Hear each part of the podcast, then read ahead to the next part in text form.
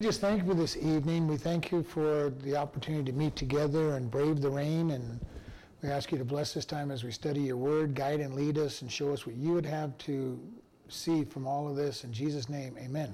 amen. All right, Isaiah 45, starting at verse 20. We've been looking how God has said that He speaks speaks to the people. He had called called Cyrus to, to be his uh, deliverer of his people, that Cyrus would send back the people and not get any gain out of the sending them back. And we know that he lost taxes and he paid for the temple and he paid for the city. And so we have all that going on. Verse 20 says, Assemble yourselves and come, draw near together, you that escaped from the nations. They have no knowledge that set up the word of their graven image and pray to a God that cannot save tell you and bring them near, yea, let them take counsel together. Who hath declared this from ancient times? Who hath told it from, from that time? Have not I the Lord, and there is no God beside me, a just God and a Savior, there is none beside me. Look unto me, and be you saved, all the ends of the earth, for I am God, and there is none else. I have sworn by myself, the word is gone out of my mouth in righteousness and shall not return, that unto me every knee shall bow, every tongue shall swear. Surely shall one say, In the Lord I have righteousness and strength, even to him shall men come, and all that are incensed against him shall be ashamed. In the Lord shall all the seed of Israel be justified and shall glory. So this is the end of chapter 45, and it starts, he says, Come together. Come together, assemble. Assemble yourselves, come together, draw near, all you that have escaped the nations, that have kept away. And remember, why did God send them into captivity in the first place? Is because of their sin and their idol worship. You know, and it's kind of funny sometimes. We always think of the Jews as not being idol worshippers, but when we read the scriptures, God seems to be always condemning them for following after idols. And here we see them, he says, you know, that you, and that you have no knowledge, and, and those that have no knowledge have set up wood in their graven images. You know, they, they have made idols. And they pray unto a God that cannot save. And, I, and it's just something that kind of I've always wondered about. You know, how could people be bowing down before these idols, especially as they're described in Isaiah just makes these funny claims all over the place. You know, uh, previous chapter he goes, you go down to the, you go into a forest, you cut down a tree, you make a fire to warm yourself and cook your food. Then you take the rest of the wood and you make an uh, image out of it, and you and you and you uh, nail it in place, and you bow down and worship it. I just, you know, it's hard for me to picture that being the case. But yet, how easy is it for us to make up idols of our own? We may not have golden statues that we bow down to, but we do have things that have a higher place to us than God. And that is something that is very critical, and God speaks against it all the time.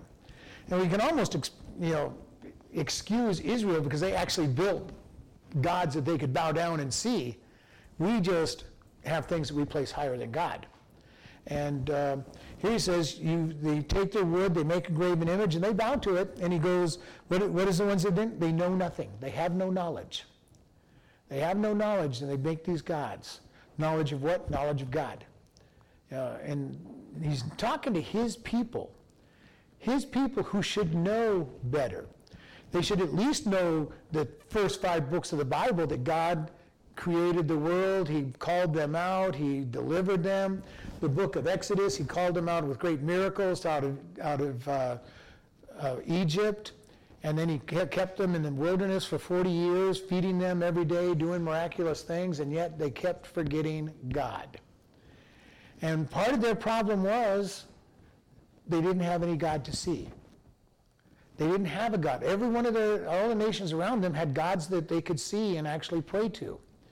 And even today, that's one of the accusations against Christians. How can you worship something you can't see or know or hear or experience? And I'm saying, wow, if you just knew Christ, you'd know that you could experience him.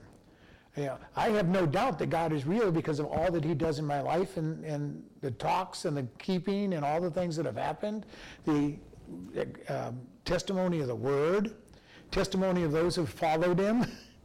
You know, and I look at it and go, there's no way that anybody can convince me that there is no God. Because I know God.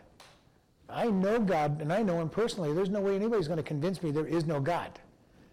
And they don't understand it, and I understand that they don't understand it. Their eyes are blinded. They do not understand because the flesh does not understand anything spiritual. Their eyes are, their eyes they can't see, and their ears they can't hear. Yeah. They're blinded, they're deaf, and they're dumb. You know, dumb both in speaking and dumb in, intelligently because they think they know the answers. And this is the problem with the world. The world thinks that they have these great answers and great knowledge. And when, when you take God out of the picture and try to get rid of him, you get some really dumb ideas. Science gives you some really dumb ideas. Psychology gives us some really dumb ideas. Sociology gives us some really dumb ideas. Every once in a while, they'll, t- they'll fall on something that's real and legitimate and biblical. Uh, I love it when psychologists do some four or five you know, year study, 10 year study, and what do they come up with if it's a real good study? Just what God said in the first place. And it's like, okay, how many millions of dollars did you take to spend to prove what God said? And all you had to do is just open the Bible and read it. And yeah, open up your Bible, read, and you would have had your answer. You wouldn't have had to spend all that money, you know, researching. And yet, over and over again, when it's a good research project, you see that they just agree with God. The bad ones disagree with God. And they prove out in the long run that they're bad. They may gain whole footsteps, you know, foot, footpath for about a decade or so, and then somebody will prove that they're wrong. And see, it disagreed with the Bible. Eventually, you'll prove it wrong, and we know that it would be proven wrong because God's word is true. And this is what God says You that have no knowledge, you've set up your idols. In this case, he says idols of wood, and you pray to those gods. If we are walking around with no knowledge, we will end up setting up idols.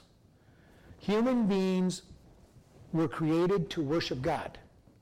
If we refuse to worship God, we will worship something. Some idol will be worshiped, whether it's a physical idol, a possession idol, or maybe just ourselves.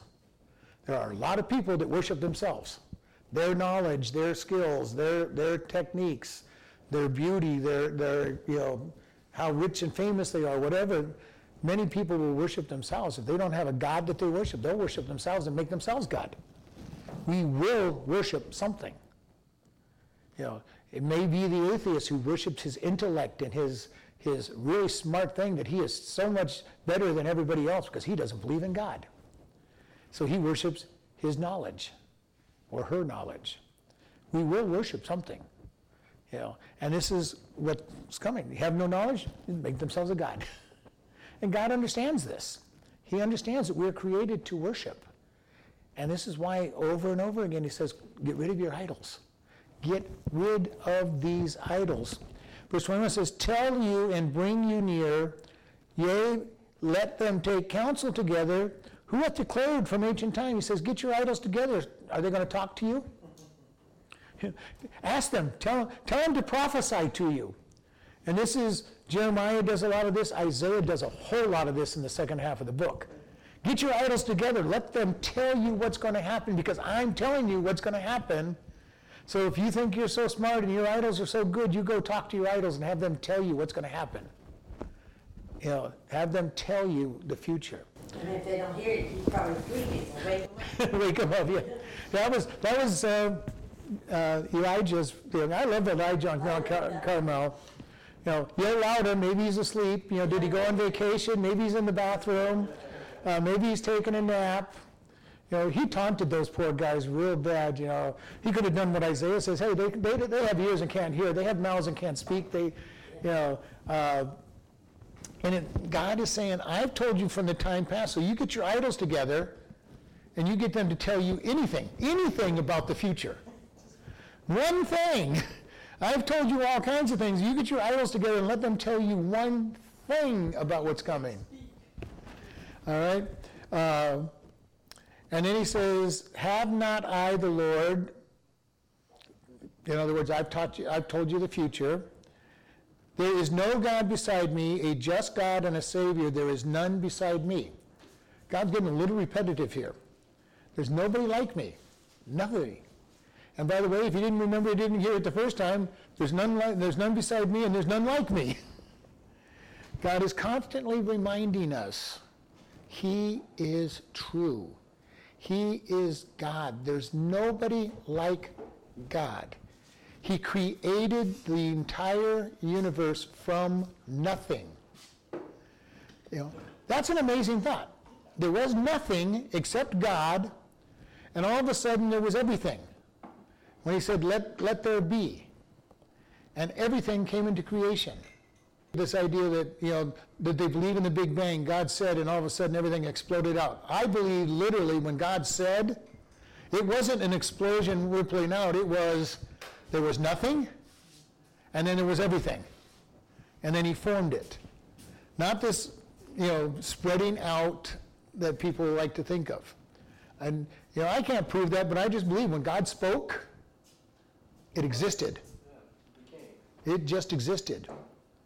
You know, that's how powerful he is. He is everywhere.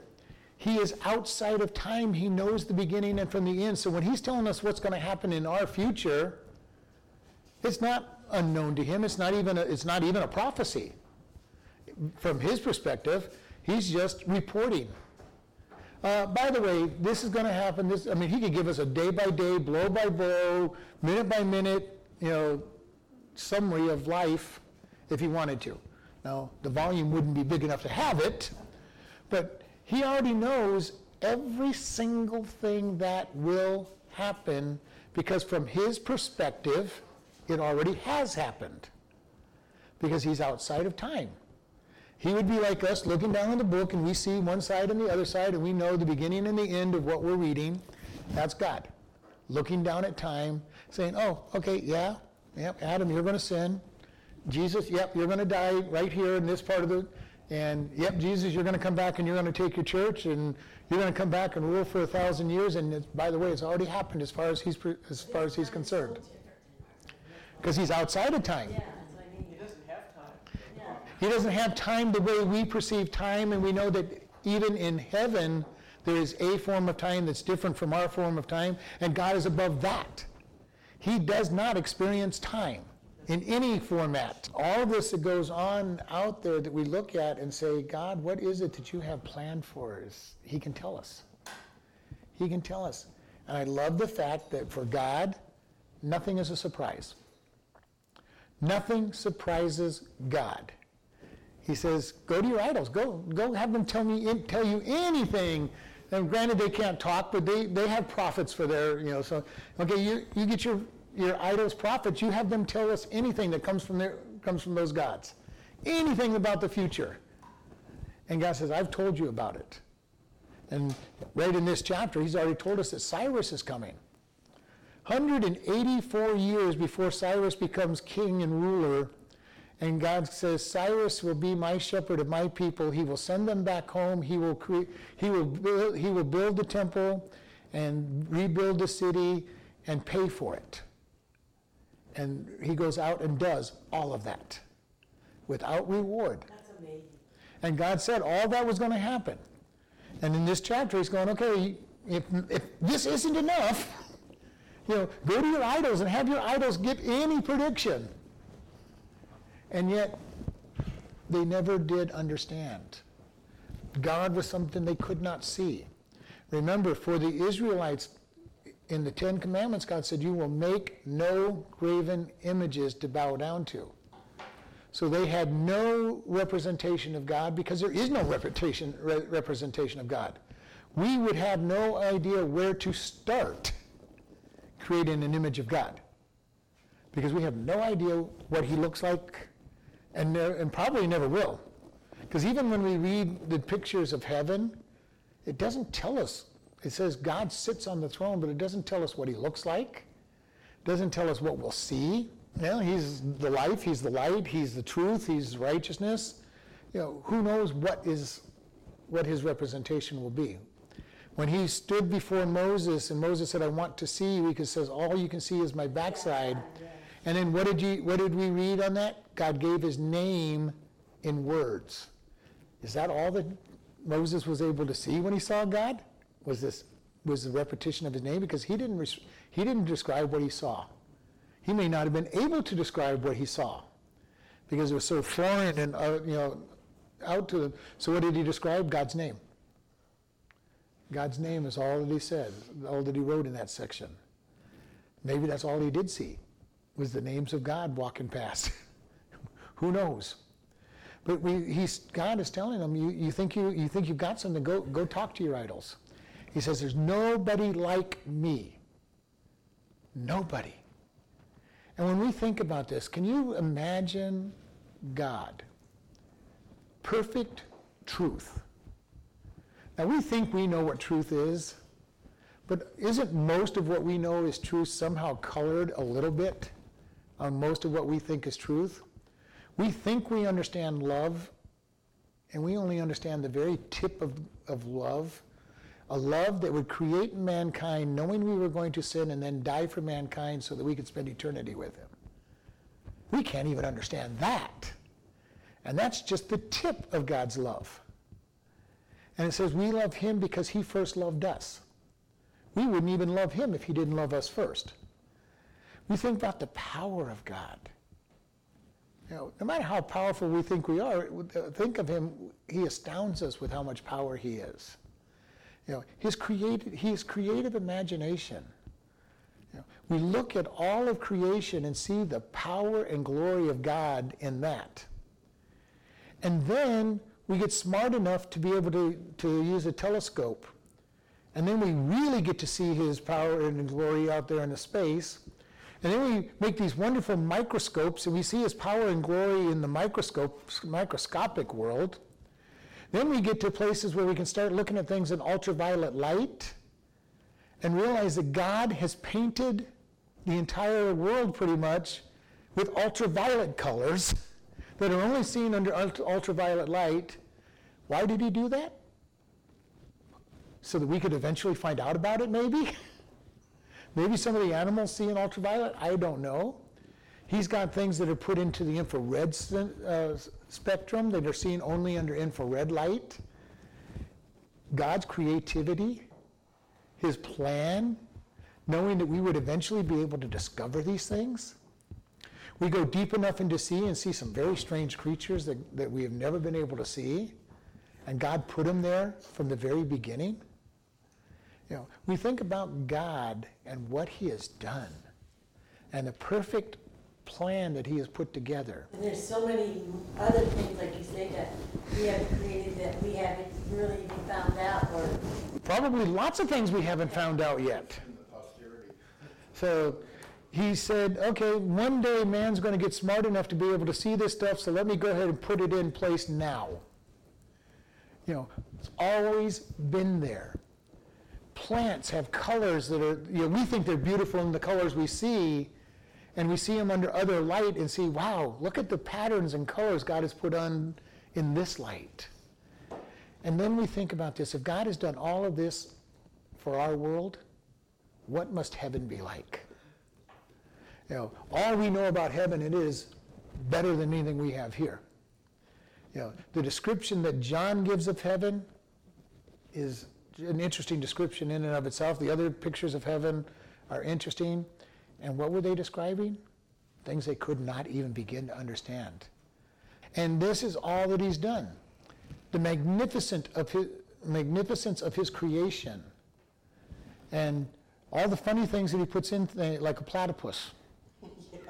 Yeah. Must be laughing over that one. God, God had to have a sense of humor when he put together a platypus, which is a mammal that lays eggs, which is not right, has fur, uh, has some poison, poison uh, in, in it, you know, just all kinds of things that aren't supposed to be there. And I have a feeling he put the platypus in just to drive the scientists nuts. Uh, because of because of the way the platypus doesn't fit into any of their categories, and other creatures that they have trouble with. But I think the platypus a lot because the platypus is so strange for, for them. But, you know, we look at this and say, God, what a sense of humor you have. You know, and sense of humor, he loves us. What, what a sense of humor to begin with. That's, okay. You know, and it cost him a fortune to buy us back. And we see all of the greatness that he has done. And he says, There is none other like me. yeah. Nothing we can compare God to. Which makes it hard for him to even describe himself to us. Takes up the entire Bible just to begin to begin to tell us a little bit about him. And even then, we really don't know much about him. We know how much he loves us. We know how much he cares for us. We know that we're valuable to him. We know that he tells the future. We know a lot about him, but we really don't know much about him at the same time. Because he is greater than us. His thoughts are bigger than our thoughts and always will be. And I've said this, I believe his thoughts are going to be bigger than us even in heaven. We are not going to know everything that God knows ever. Because if we did, we'd be God. And we will never be God. He will always be bigger, always wiser, always stronger. Probably. Yeah, Probably. And that's what I said. If somehow we learned everything that God knows, He just creates some more stuff for us to learn. Yeah. You know, oh, you guys learned everything? Here, let's give you some more stuff to learn. I've been thinking about this for millennia. Here, there's some new stuff for you to learn about. I don't even think we're ever going to learn everything about him for what we do know. But he says there is none other. And then he says, a just God and a Savior. There is none beside me. A just God and a Savior. Now, this is a wonderful thing. He saves his people, he protects his people, and he's also just. All right? Why is he just? He was willing to make the payment that we couldn't pay so that we could have eternity with him. And when people reject Jesus, he's going to say, okay, you get what you asked for, you're going to spend eternity in hell. Because that's what you wanted. You wanted to reject the Savior, you get what you do, you get what you asked for. When people say, you know, why will God, you know, God's a God of love, he would never send anybody to hell. He doesn't send anybody to hell, he gives them what they wanted. Give them a choice. yeah. You know, what would actually be worse? Think about this. Would it would heaven be heaven to somebody who didn't want to follow God in the first place? No, it would be that would probably be the worst hell that they could possibly go through. To be put in a perfect place where they have to worship God for all of eternity when they didn't want to worship God. Would be terrible. Would be awful. Because my greatest experiences is when I get that little touch in the middle of worshiping God get a touch of his presence. Get a touch of what heaven must be like. And it's only for, you know, seconds, you know, at best, but all of a sudden you just get overwhelmed. And sometimes I think, I'll get to do this forever without end and know how good it feels for those just seconds here on earth and realize there's going to come a time when I get to do this forever. I really get bugged when people say, well, all you're going to do is worship God in heaven? Well, if that's all I get to do for eternity, whoa, is that be, would that be amazing? They've never really worshipped.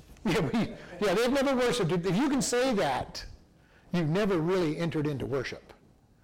Now, and I know heaven's going to be more than just worshiping for eternity, but I can spend probably the first couple thousand years just worshiping and not even be bothered by it if it's as good as what I've had a taste of, and I know that's only a taste. so it's going to be much better than anything I've experienced in worship here.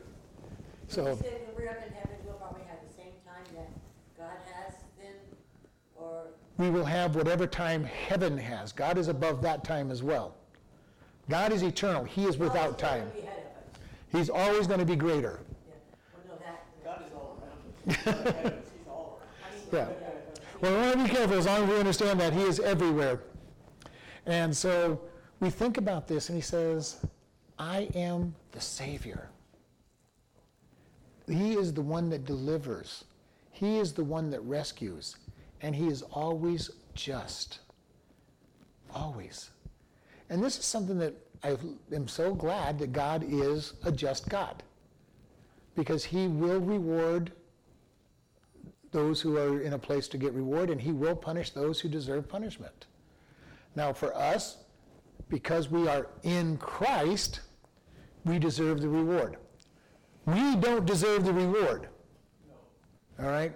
Nothing we do deserves reward. But because we are in Christ, we will be rewarded because of the justice that God has when he looks at it and says, there's my, there's my perfect child.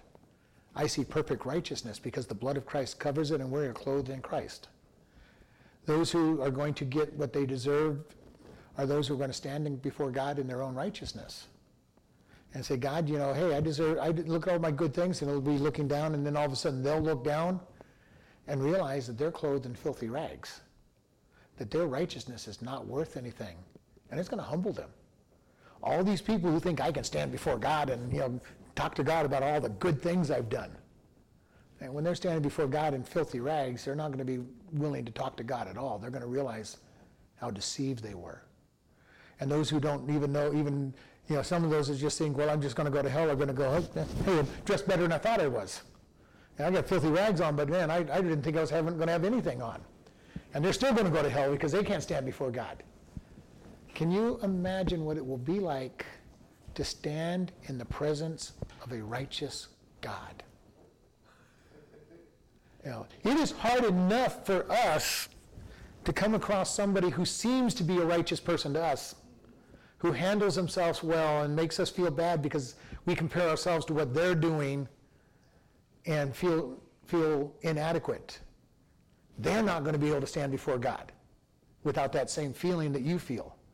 And it'll be intensified because God is perfect righteousness, perfect holiness, and people fall before God to their face. Know, and every once in a while I hear this, when I get to when I get to stand before God, I'm going to ask him, I'm going to tell him, I'm going to get in his face. I'm going, yeah, right, people, you're not going to do you're not going to do anything but be silent. You're not, and we will probably be the same way when we first get there. Even though we're in Christ's righteousness, we probably will not say much before him the couple hundred years, couple millennia. This is what? This is it? Wow. It may be a long time before we're able to speak. You I love the song I Can Only Imagine, and I know it was written about his father, but you know, I really do think that when we first get to heaven, we're going to fall flat on our face and we're just going to be thankful that we're there thankful for everything that we have. And we may not be able to stand, we may not be able to praise, we may not be able to do anything for a while. Now, how long a while is in heaven, I don't know, but it'd be, it'll be a while before we can open our mouths, before we can even think. And we're just going to be praising God that we are there. We will be worshiping because there's none like him. The amazingness of that. Verse 22 says, Look unto me and be you saved, all the ends of the earth, for I am God and there is none else. How do you get saved? He says right here in the Old Testament, how do you get saved by God? You look to Him. And this look is to gaze upon and know that you need Him. Same thing we say. I go to God and go, God, I am a sinner that deserves punishment. Cleanse me. Even in the Old Testament, God saved by that belief that you needed God to forgive. It is not new in the New Testament. It is not new from all, all of time. God says, You know that I am the one you go to. You offer your sacrifice, not because the sacrifice is what saves you, not that the sacrifice forgives you, but that you are being obedient unto God. And we look, you know, and we've said this before, who made the very first sacrifice in this, in this uh, world? God himself. God killed the animals to make skins for Adam and Eve, teaching them that blood had to be shed for the forgiveness of sin. And can you imagine what those first animal sacrifice was. They've never understood death, they've never known death. And all of a sudden, an animal, which was basically a pet for them, was killed to clothe them. You know, is that like a, a, a correlation between Jesus dying too? Because animals were just. Yes. Oh, okay. Yes. Because they're a picture of Jesus' death. Jesus had to die which was God's most precious possession, and being God, but his most precious possession, his son, dying for our forgiveness, Adam and Eve lost, they had to have been pets. You know, there's only been a handful of animals, and it could be that God wiped out an entire uh, race of animals because he would have had to clothe Adam and Eve. He may have, had, and there, if it wasn't very far, there was only two of them. He may have had to kill an entire race of animals to clothe them, depending on how long they lived in Eden. Yeah, so it's, it's, I mean, that pain humanity had, I don't know, bad. Pretty much. They looked at those. Every time they would look at those skins, Yeah, well, even for God, though. well, for God too, because he's because he's looking at the future or the you know, it was a big deal. What was why was Cain's offering of vegetables and everything rejected? Because it was not blood. He did not offer blood. He he offered the works of his hands. God, this is the best that I can accomplish for you, and I'm not going to do things your way. I'm going to give you the best that I have. He, he had lambs, he had sheep, but he's given them, God, I work for this. This is my works. And Cain was rejected. Abel brought the sacrifice with the blood, as he was told to. How works even back then, they thought would get to someplace like now. Cain was thinking works would get me someplace. God, here's the best. You know, God, I, I'm, a, I'm a farmer. I, I mean, yeah, I've got my lambs. They feed, you know, they feed me and all this. But God, I'm, you know, I don't have a whole lot. My brother has the, the my brother has the herd. I'll have to go get a herd, you know, a flock from my brother, and I really don't like my brother, so I'm going to give you the best that I can do. And how many people, even to this day, want to give God the best that they can do rather than what He asks for? So, so the animal sacrifice is God's because God created them? God, God uses the animal sacrifices to be a picture of Jesus Christ. Vegetables don't cut it. Vegetables don't cut the, cut the, cut the, cut- they don't have any blood. Unless they, They represented, they represented works. Now, there are the sacrifices that God later on instituted for bread and, and, and wine and, and, and, and pouring out. But for sin, for the, for sin, blood has to be shed. Which is why Jesus had to die to shed his perfect blood that would pay the price for our sins because we could never pay the price that, that was required. Not even the animals being shed was a perfect sin because when Adam and Eve fell, they polluted the entire world. All of creation was polluted by their sin. Animals started dying, the weather got bad, the earthquakes, everything happened. You know, that's hard to imagine. A world where nothing bad ever happened. There no no death, no diseases, and Adam and Eve fell, and death entered the world. You know, that's, you know, can you imagine? And they had to live 900 years knowing that everything as it was getting worse and worse was their fault. You know how guilty must have, that must have made them feel at times? You know, Adam and Eve sitting on the porch step in their 900s looking out there and saying, wow, this is nothing like what God created. And, you know, by the way, it's, you know, hopefully, hopefully they got, ba- got past it's, it's, it's your fault idea. your fault, you- not mine. You know, hopefully by that time they got, got to the point of it's our fault. But there had to have been great guilt in them as they saw death, disease, destruction, people turning away from God, knowing that they were the ones that had caused that chain of events. You know, it had to have been hard for them. And it says, you know, that God will save all the ends of the earth. What does this mean? Gentiles. Isaiah prophesies a lot that Gentiles were going to be saved, which is why it's hard to believe that the Jews never fully understood that God loved the Gentiles. But they didn't know that Gentiles should be saved too. Yeah, well, they didn't, they didn't want Gentiles to be saved. They were the chosen people. They, so we look here and it says that God says, I will save unto the ends of the earth. He goes, for I am God. There is none beside me. You know, and the funny thing is, the Jews, even to this point in, in time, believe the Gentiles are on the earth to go to hell. God created Gentiles so they could go to hell. If they weren't, if they were, if they're not born Jews, they were, they were born to die.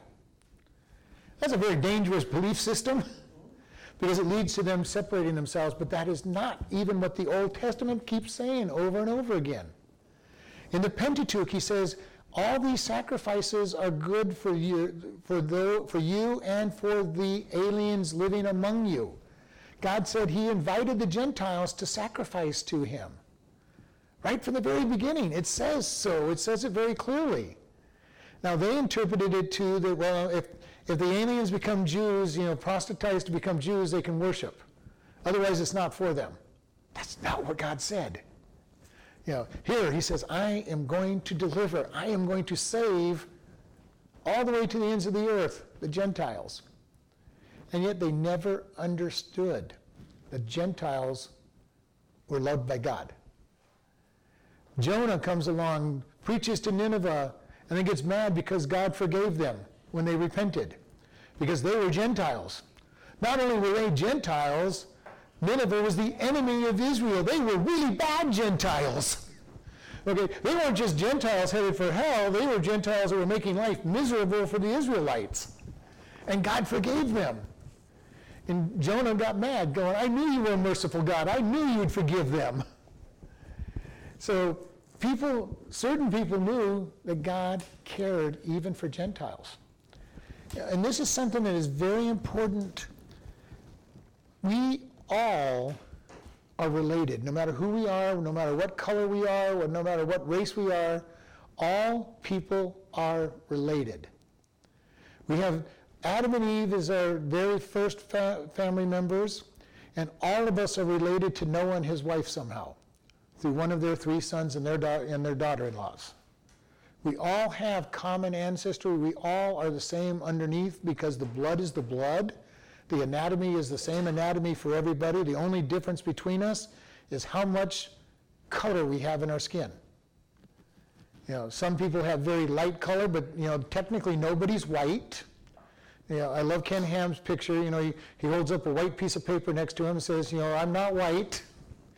And you can do that with any single person. There's nobody who's white and there is nobody who is black.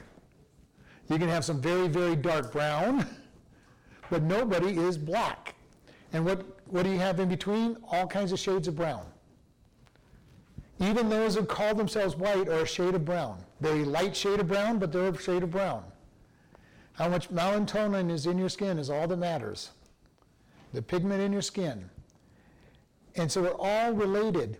And the Jews said the Gentiles are not, not good, they're not, you know, somehow they're subhuman and didn't care for them. And all races seem to do the same thing. We as Christians should not be racist in any way, shape, or form because racism is not God's way. We are all related because God loves the entire world and He created Adam and Eve, and everybody comes from Adam and Eve.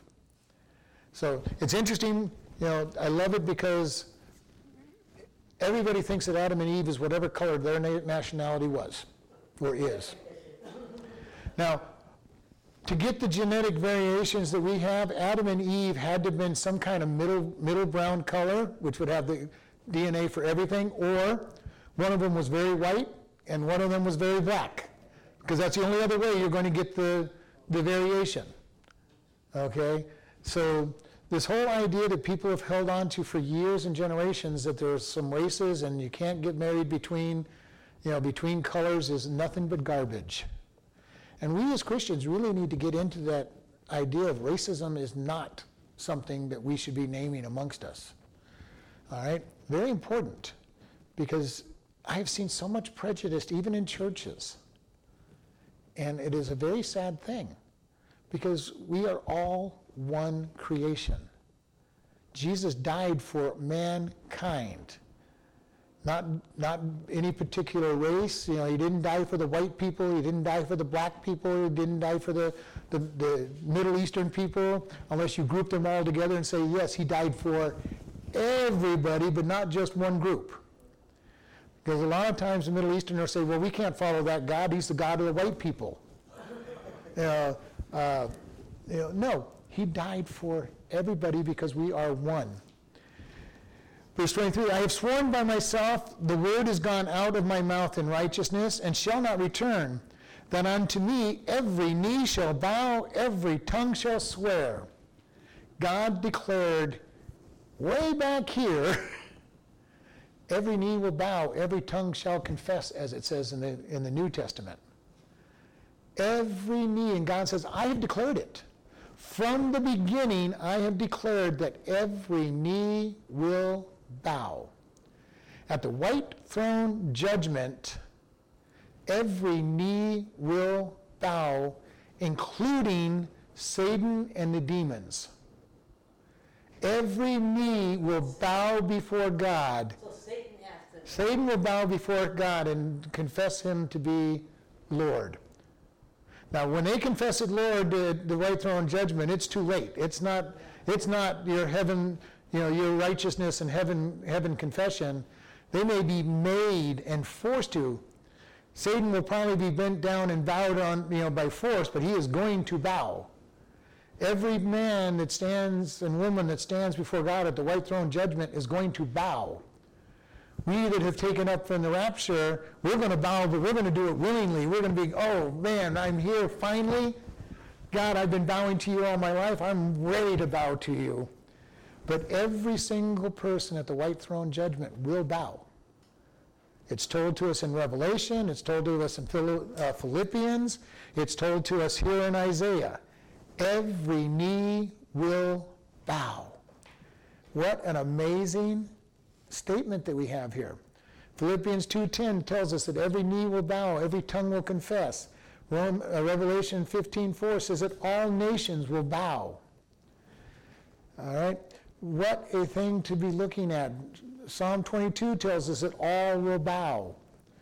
This is not something new that God just has made up as he's gone along. Philippians, Uh, Philippians uh, 2:10.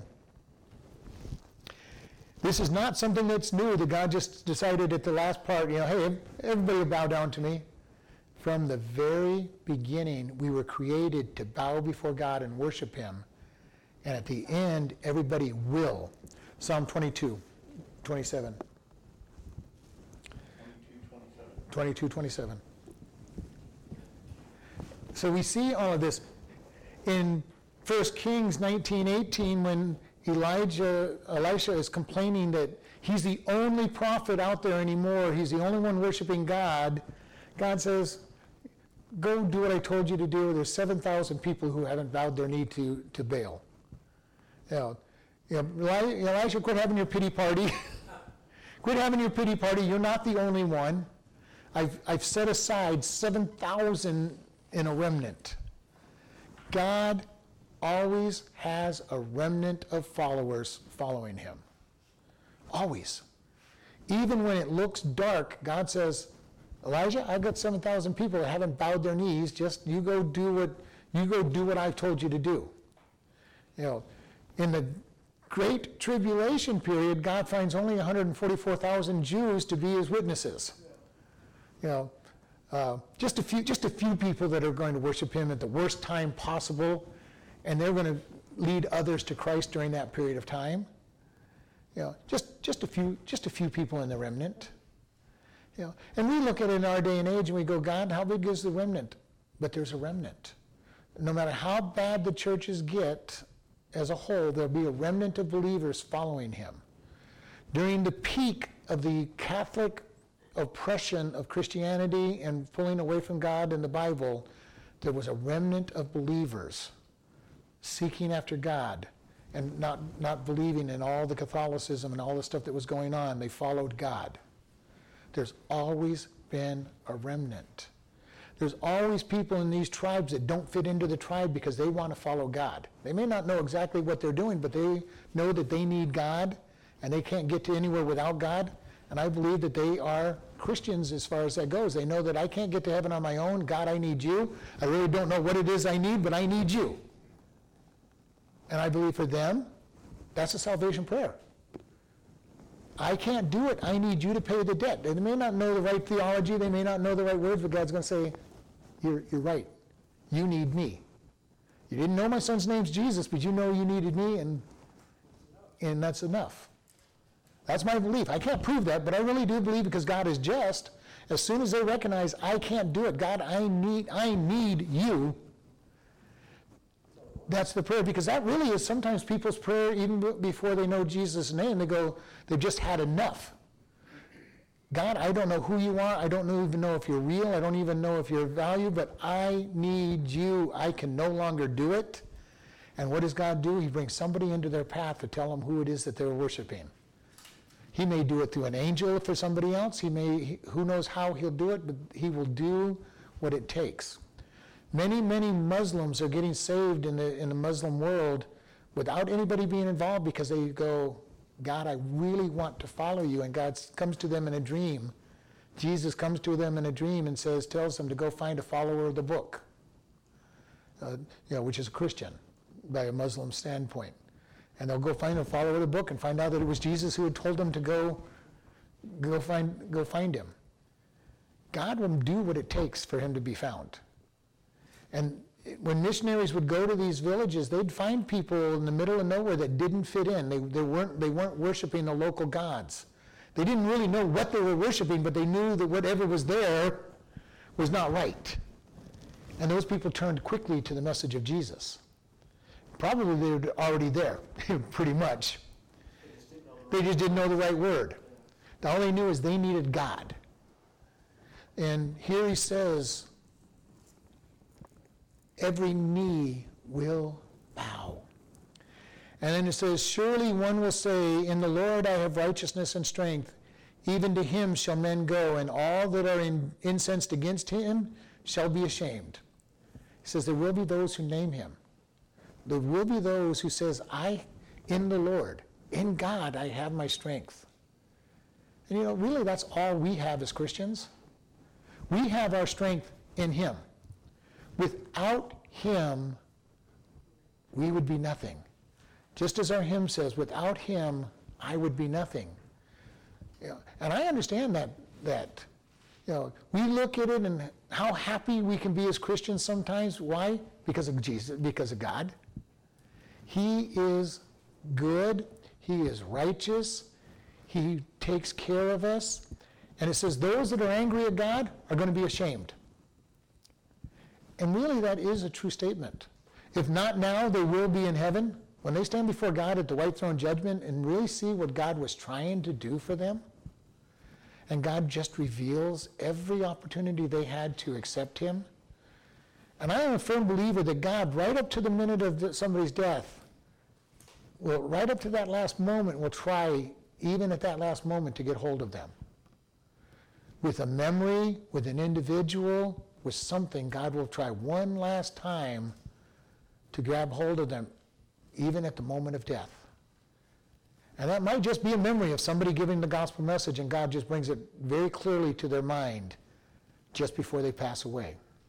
Can't prove it, but I really, because God is so just and so righteous, I believe that that's going to be true. He's going to be one last time. Here's the truth. Like the thief on the cross with Jesus. Thief on the cross with Jesus. One last, one last opportunity. One last opportunity. Because I also believe that on that last second before death, you see where you're headed just before you die. And some people die with terror on their face, and others die with great peace in their heart, you know, on their face and their heart.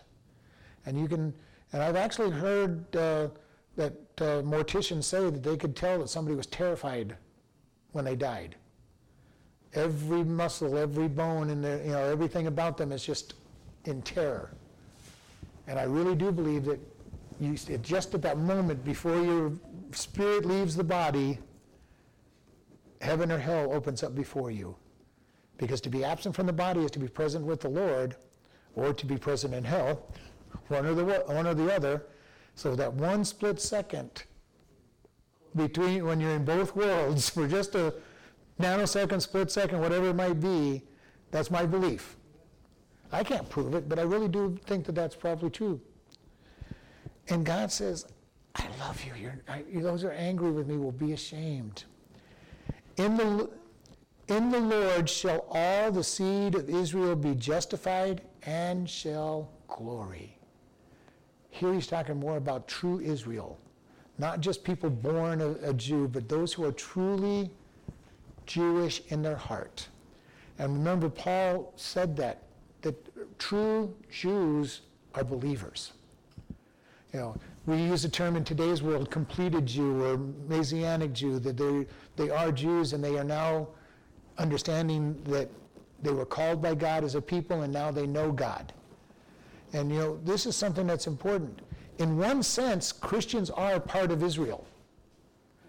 Because it's Israel, true Israel is those who follow God.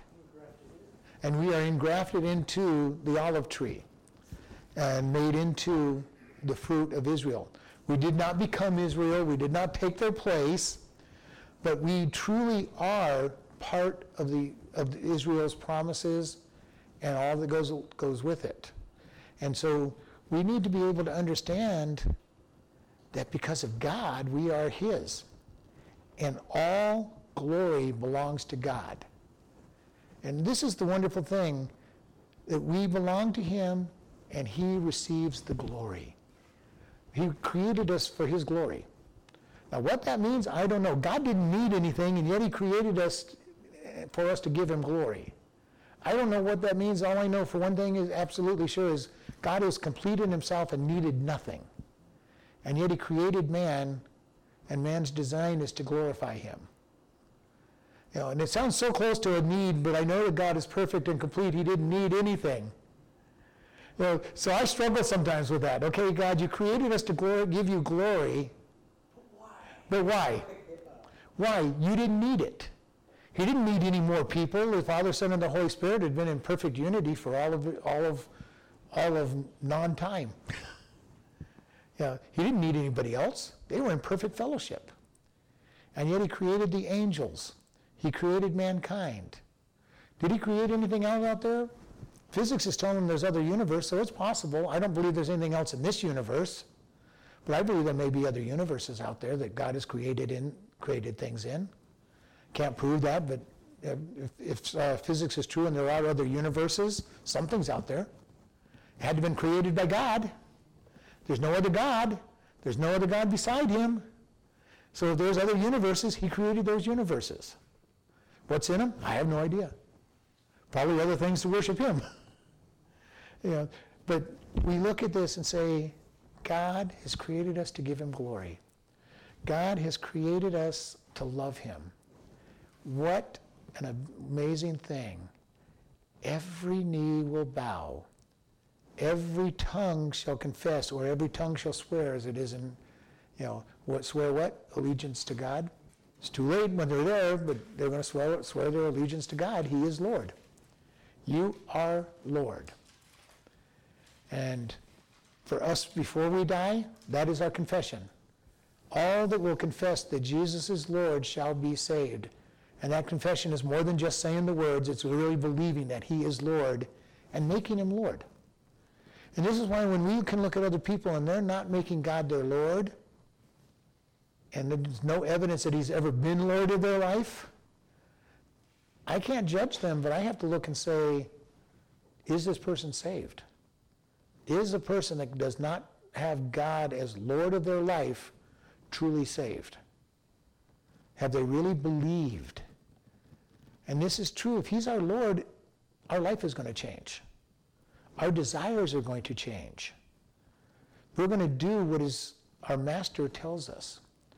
And we have a hard time in America with this idea of a master and a Lord. you know, we are independent people you know, rugged individualists. You know, don't, don't, nobody tells me what to do. Nobody tells me how to do it. And God says, uh, I'm Lord. I'm going to tell you what I want done. And I expect you to do it. Many of the, much of the world knows what it means to have a dictator or a lord over them. They may not like it, but they know what it means. We in America don't really understand that whole pro- process, so sometimes we suffer with how do I make God Lord of my life? And is surrender my, my desires and do what the Lord, do what the Master says. You know, and so this is important for us to understand. He is Lord. It is for His glory. If He decides that we're going to go through pure hell in this life, that's His, that's his business. He's master. And He's going to reward us when we get to heaven.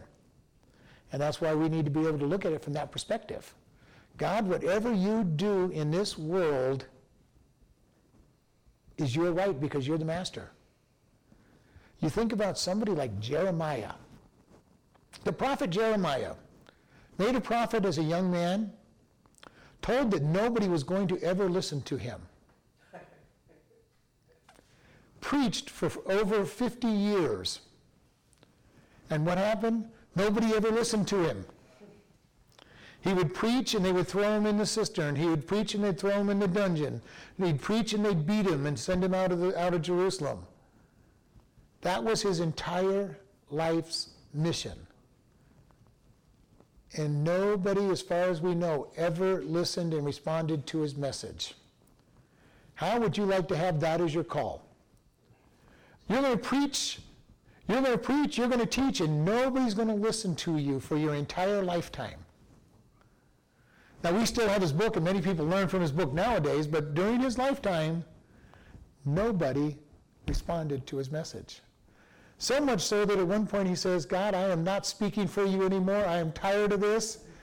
And it says, in his words, burned in my mouth, and I could not but help to speak his words. Have you ever been there where his words just burn and you have to say something? You know, there's a situation going on and unrighteousness is reigning and and you, and you know that you've got to say something, and you know you've got to say something, and it almost hurts not to say something if you don't, because it's like burning in your throat that you have to say something that God has put on your heart. I don't know if that's happened to everybody. I know it's happened to me, but that's because He's made me a teacher. You know, and I know there's been times where God has just said, "You are going to speak. I'm going to make you. I'm going to make you speak." You know, you are going to open your mouth, or it's going to be almost physical pain not to open your mouth and speak. And I know I'm not the only one that that's happened. You know, maybe it's not as bad with some people because they're not really called to be a teacher, but we all have been there. When, I, when you get done, you go, I should have said something. I know I was supposed to say something. You know, but you know, God is going to make His word and His glory be known. And if we don't do it, somebody else will be doing it. So we didn't make it through, we didn't start chapter 46. But we got the, yeah, we got that. All right. Lord, we just thank you for this day. Lord, we ask you to help us to look at others with your love and your care. Lord, we ask that you will help us when you say to speak, that we will speak. That we will recognize that we're all of one family and avoid all separations based on race and creed. And we just thank you, Jesus' name. Amen.